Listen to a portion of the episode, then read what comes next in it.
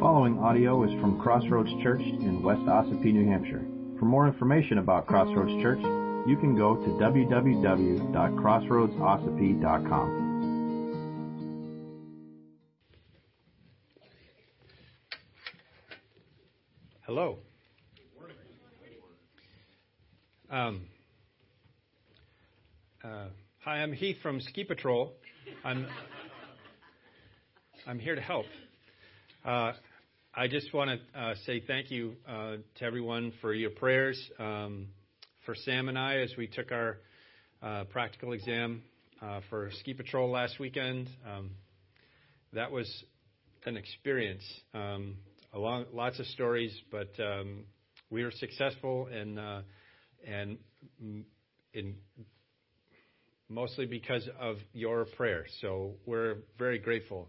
Um, and thank you for the um, the grace to skip church on a Sunday to go hang out at a ski mountain. Um, we didn't go skiing because there wasn't really any snow, believe it or not. So, um, and um, yeah, the other thing I wanted to say is um, Christmas Eve. Um, we're going to have a service here uh, at 7 p.m. Um, so we're going to um, six. It's at 6 p.m. Praise the Lord for wives. Um, yes, six o'clock on Christmas Eve. Uh, we'll meet right here. Um, uh, a, a, simple but meaningful um, service. Uh, so we invite you all to come um, as we celebrate the birth of our Savior. Uh, and then uh, Christmas is on a Sunday. Christmas Day is on a Sunday, so we're going to have a regular service here um, uh, that day. So nothing, nothing uh, out of the ordinary there, um, other than probably showing up in Christmas pajamas. Um, uh, you can. I'm. I'm not leaving the house that way, but uh, you're welcome. Do whatever you want. totally fine. Okay, so turn with me in your Bibles to to Luke chapter seven. This morning we're going to look at verses uh, 1 through 10, and that's on page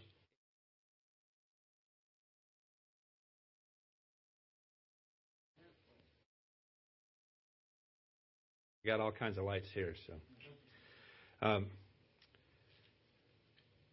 so, um, yeah. So as we turn our attention to the Gospel of Luke, um, I want to keep uh, keep one one simple phrase in mind. Sorry, I was really singing hard over here. I want to keep in mind one simple phrase. It's from um, from both James 4 6 and 1 Peter 5 5, and it's actually a quote from the Septuagint, which is the Greek version of the Old Testament. Uh, and it's a quote from Proverbs 3:34 that says, "God opposes the proud, but gives grace to the humble." I have to mention that comes from the Septuagint version of the Old Testament because if you look up Proverbs 3:34, it's close but doesn't say that.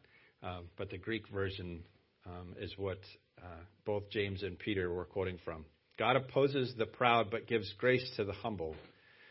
And what we're going to, uh, what we're about to examine is an actual account of this principle at work in the ministry of Jesus in Galilee. Uh, and that's Luke chapter 7, verses 1 through 10. Let's read that together. After he had finished all his sayings in the hearings of the people, he entered Capernaum. Now a centurion had a servant who was sick and at the point of death, who was highly valued by him.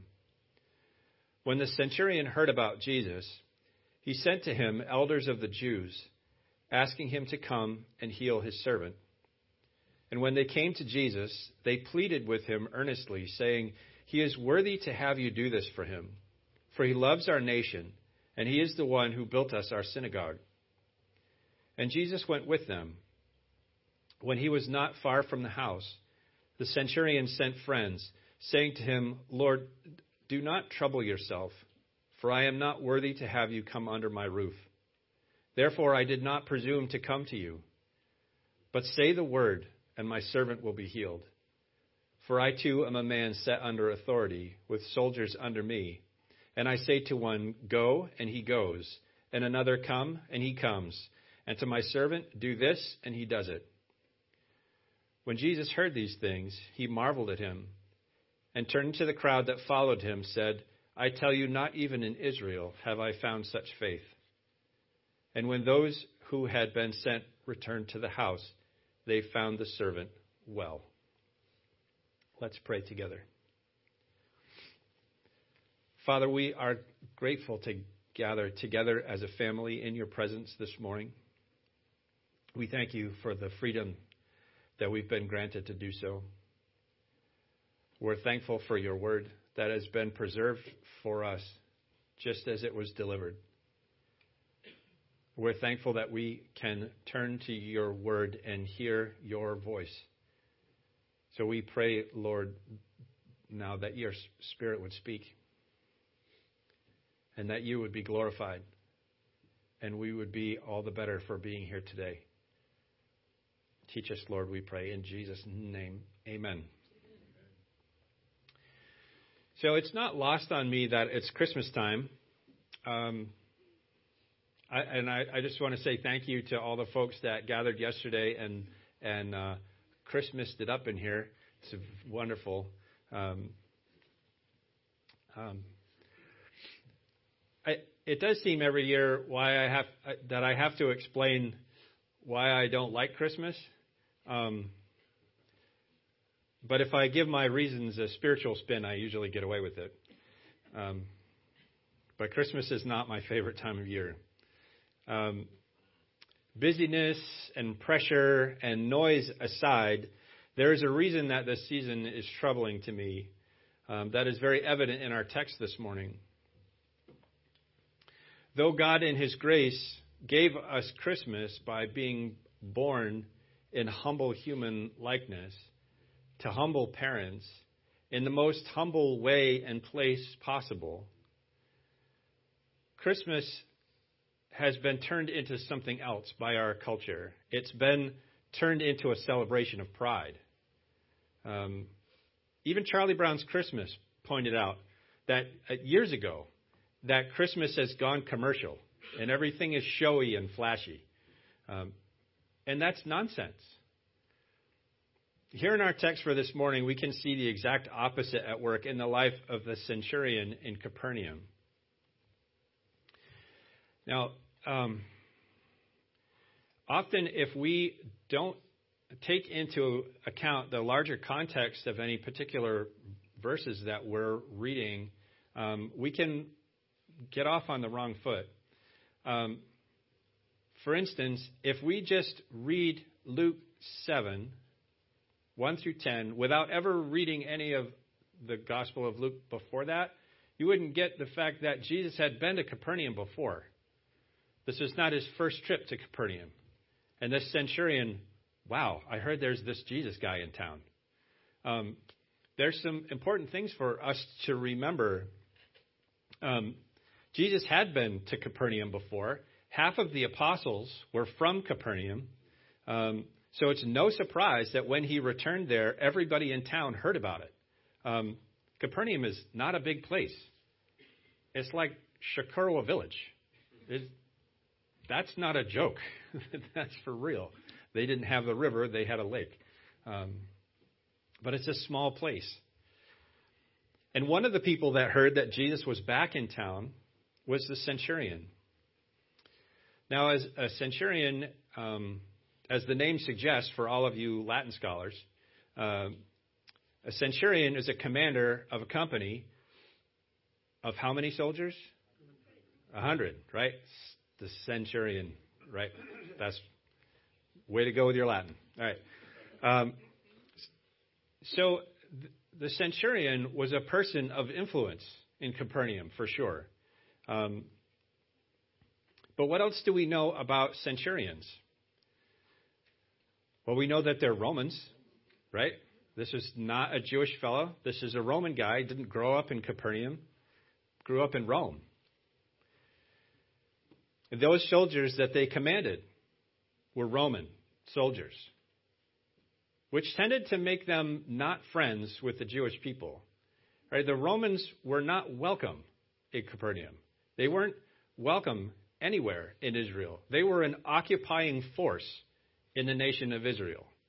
Israel did not invite them to come and protect them. They took over the country.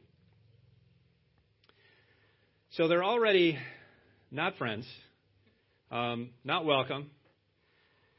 What else do we know about Romans that makes them different from Jews? They're Gentiles, right? A Gentile, anyone who is not Jewish, anybody who is not descended from Abraham, okay? I am not Jewish. I am Welsh, okay? Um, which makes me a Gentile, just like the Romans. For the Jews at the time, Gentiles were unclean, and the Jewish people were forbidden from even sharing a cup or plate with them. Um, if it had been touched by a Gentile and they touched it or used it, they would have to be ceremonially cleansed, which was a huge hassle. Entering the home of a Gentile would make them unclean, right? So, needless to say, they did not hang out together. But this particular Roman centurion, it seems from our text, had a more friendly approach. Um, he showed his love for the Jewish people by building them a synagogue. Um, and he had good relations with them. This wasn't a mark of his office necessarily, but certainly a mark of his character. Centurions had to be a certain kind of person. Those of you who have experience in the military, well, you know that it's not always the right people get promoted, right? Um, but this this particular um, in this case, centurions had to be reliable, steadfast, steady. They needed to be able and willing to stand their ground even to the point of death. But that didn't mean that they were required to be nice to anybody. This particular centurion, however, was. And in verse 2, we learn that the centurion had a servant who was very sick and at the point of death, who was highly valued by him. Now, this also speaks to the character of the centurion. Slaves in Rome, servants in Rome, I'm sorry, were not employees. They were not volunteers. They were slaves. And as slaves, they were legally treated as property. They had no rights, they had no say, uh, they served on pain of death. And anyone who owned a slave had the right to kill them if they felt like it. They didn't need a reason. It was they were property. It was recommended that when farm implements got old or broken, they should be replaced, and the same was true about slaves according to one historian. They get old, they get broken, you get rid of them and get a new one. But this particular centurion didn't see his servant that way. Luke says that he was highly valued by him. And I don't think that's just because he did something that was valuable to the centurion. I think it's because he valued him as a person. And when he got sick, the centurion looked for a solution not to trade him in, but to get him fixed. And it just so happened that Jesus was in town again. Now, verses 3 through 5 also show us some more about the centurion. It shows us that he was a person of influence, not just because of his station, but because of his character. Look at verse 3. When the centurion heard about Jesus, he sent to him elders of the Jews, asking him to come and to heal his servant. And when they came to Jesus, they pleaded with him earnestly, saying, He is worthy to have you do this for him, for he loves our nation, and he is the one who built us our synagogue. Now, the elders of the Jews in Capernaum, um, they weren't coerced into saying these things. The centurion had been good to them and good to their village, and they wanted to return the favor, and Jesus had the power to do so.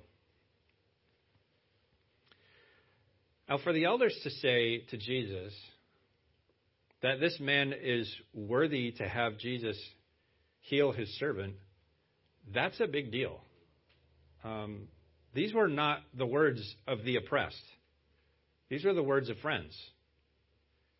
Either way, Jesus agreed and started towards the centurion's house when he was greeted by another envoy from the centurion. Look at verse 6. And Jesus went with them. When he was not far from the house, the centurion sent friends, saying to him, Lord, do not trouble yourself, for I am not worthy to have you come under my roof. Therefore, I did not presume to come to you. But say the word, and let my servant be healed. For I too am a man set under authority, with, with soldiers under me. And I say to one, Go, and he goes, and another, Come, and he comes, and to my servant, Do this, and he does it. So the centurion starts by sending this, this kind of outer circle to Jesus, right? There's people in town that he knows, right? And Jesus is Jewish, right? So I'll send the, the Jewish elders with a formal request, right? Makes sense? Um, but now he sends his friends to Jesus saying that he was unworthy to have Jesus in his house.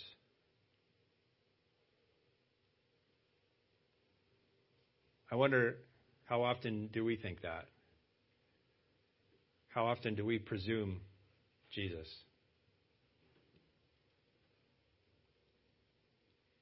He also recognized Jesus' authority as he would have known that Jesus had already cast out demons in Capernaum before, and he had healed other people there in that village as well. Probably people that this centurion knew by name. Now, to be clear, from what uh, the centurion said, he's not claiming authority over Jesus. Like, I, I know what it is to have authority, and I tell people to do what I want, and they do it. He's not claiming authority over Jesus. He's recognizing the authority of Jesus right? That he has the power to say the word and things happen. Just say the word and my servant will be healed. And how does Jesus respond at this statement? Um, if you read Matthew's gospel of this account, um, the the elders of the Jews and the friends are removed. They're not. Matthew doesn't mention them. Uh, he treats the whole story as if the centurion himself were saying these things to Jesus, and that's not a contradiction between these two accounts. Um, Matthew is assuming that because uh, the centurion sent these, uh, the elders of the Jews and these other friends to Jesus, it's just as if he were saying these things. So there's no, no contradiction there. And Jesus responds in an amazing way. He marvels. He's amazed. Verse 9 When Jesus heard these things, he marveled at him and turning to the crowd that followed him, said, I tell you, not even in Israel have I found such faith. And when those who had been sent returned to the house, they found the servant well. This is only one of two places recorded in the New Testament that says Jesus marveled, that he was amazed. Um, and that's an incredible statement all on its own to, to amaze the Son of God, right? Um, that's got to take a lot. I mean, he, uh, I know you can't feel your atoms, but like he's the one holding them together, right? He was he was the instrument of creation when God uh, said, "Let there be light." Jesus was the one that did that, right? That's amazing planet creator, solar system inventor, right? That's incredible. And he marvels at this man's faith. Well, what about the other time that Jesus marveled in Scripture? It's not as fun. The other time that Jesus marveled is when he was marveled by the lack of faith of the people when he was rejected in Nazareth. That's in Mark 6 6, if you care to look that up. That was his hometown. And they rejected him, and he marveled He couldn't. I don't know. Now we can clearly see that Jesus has the power to heal. He has the power to work at a distance.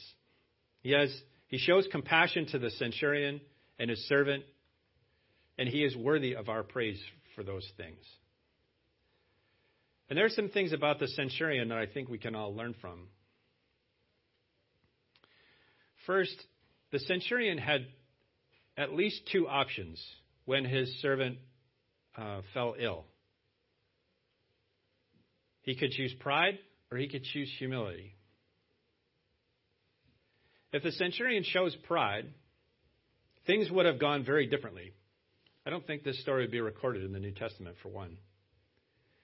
He could have sent soldiers to get Jesus instead of friends. He could have commanded Jesus to come and heal his servant on pain of death.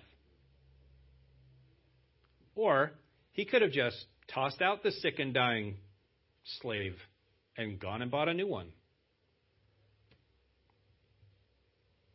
He could have thrown him aside like a broken farm implement and traded him in. He could have blamed God. He could have blamed the Jews for the sickness and impending death of his servant. Any number of things could have been different if the centurion responded to this difficulty with pride. Is that what he chose? No. Instead, he responded in humility. The elders of the Jews were willing to seek out Jesus on his behalf because of his love for them, because of his love for their nation. His friends were willing to go to Jesus because they loved the centurion and most likely loved his highly valued servant as a member of his household. Love only grows in the soil of humility. Johann Heinrich Magus said, The better a man knows God and himself, the humbler he will be. And I think that's true. The centurion knew the reality that he was unworthy to have Christ in his home. He was unworthy to even go speak to him in person. But he had the faith that Jesus could do for him and for his servant what he was asking. And so did his friends that sought Jesus on his behalf. This is exactly how we should all come to Jesus.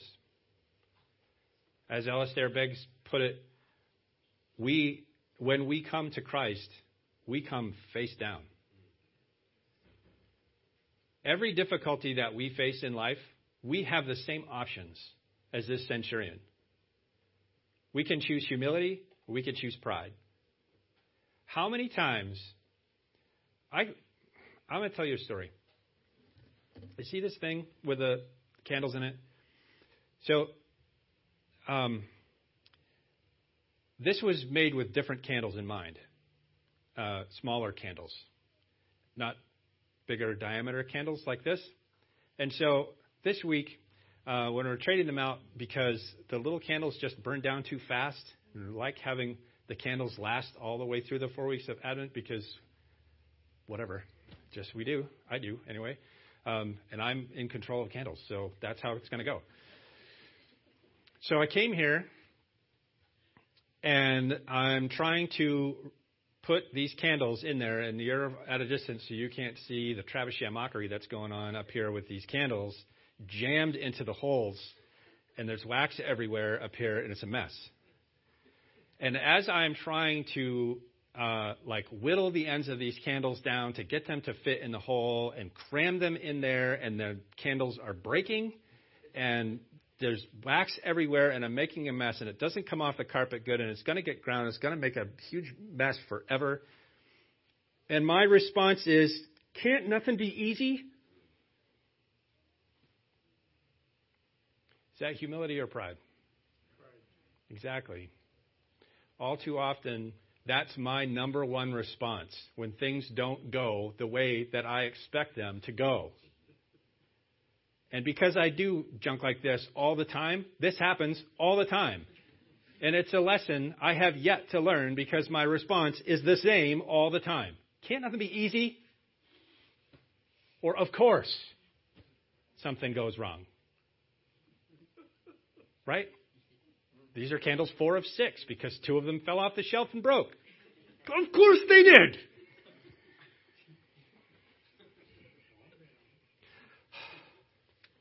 I don't think that decaf was decaf.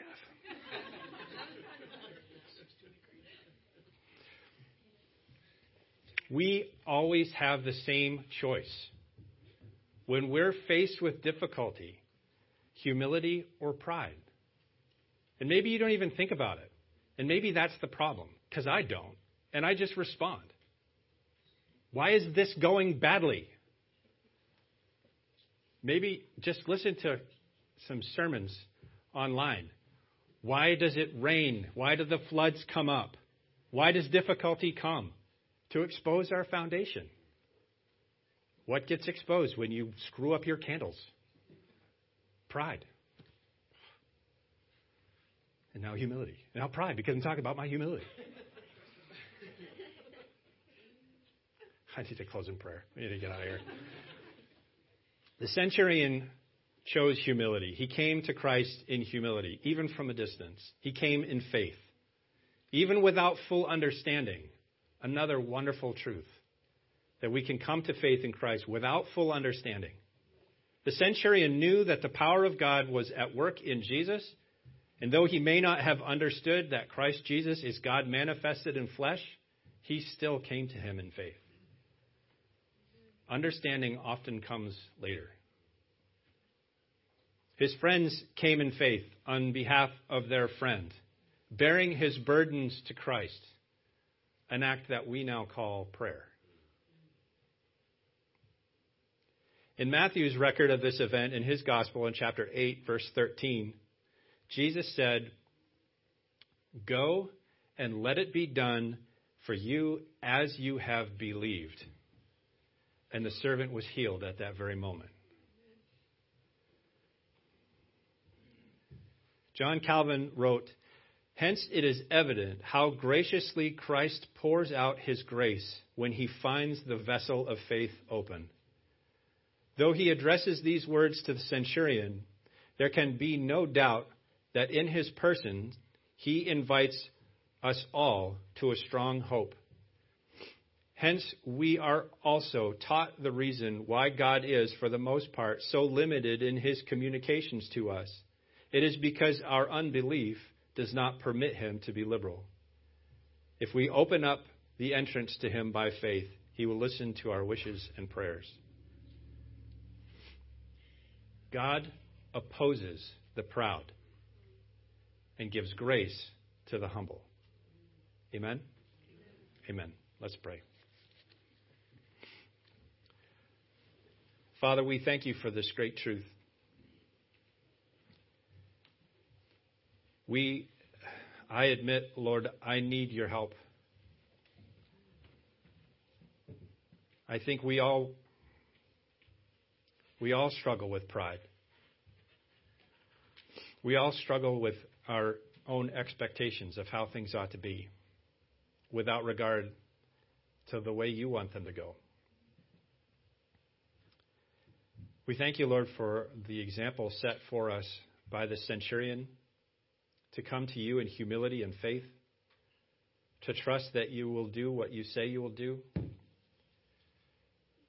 May we um, imitate that same faith and humility, Father. We thank you for your great compassion on the centurion and his servant, that you healed him at that very moment. We thank you for your compassion on us, that you've preserved that story for us, that we could learn to be humble and to trust you. Lord, we can't do it on our own. We need your help. So we pray that you would help us by the power of your Holy Spirit at work in us. We love you, Lord, and thank you. In Jesus' name, amen. If you would like to participate in the mission of Crossroads Church through financial support, checks can be mailed to Crossroads Church, Post Office Box 576, West Ossipee, New Hampshire 03890.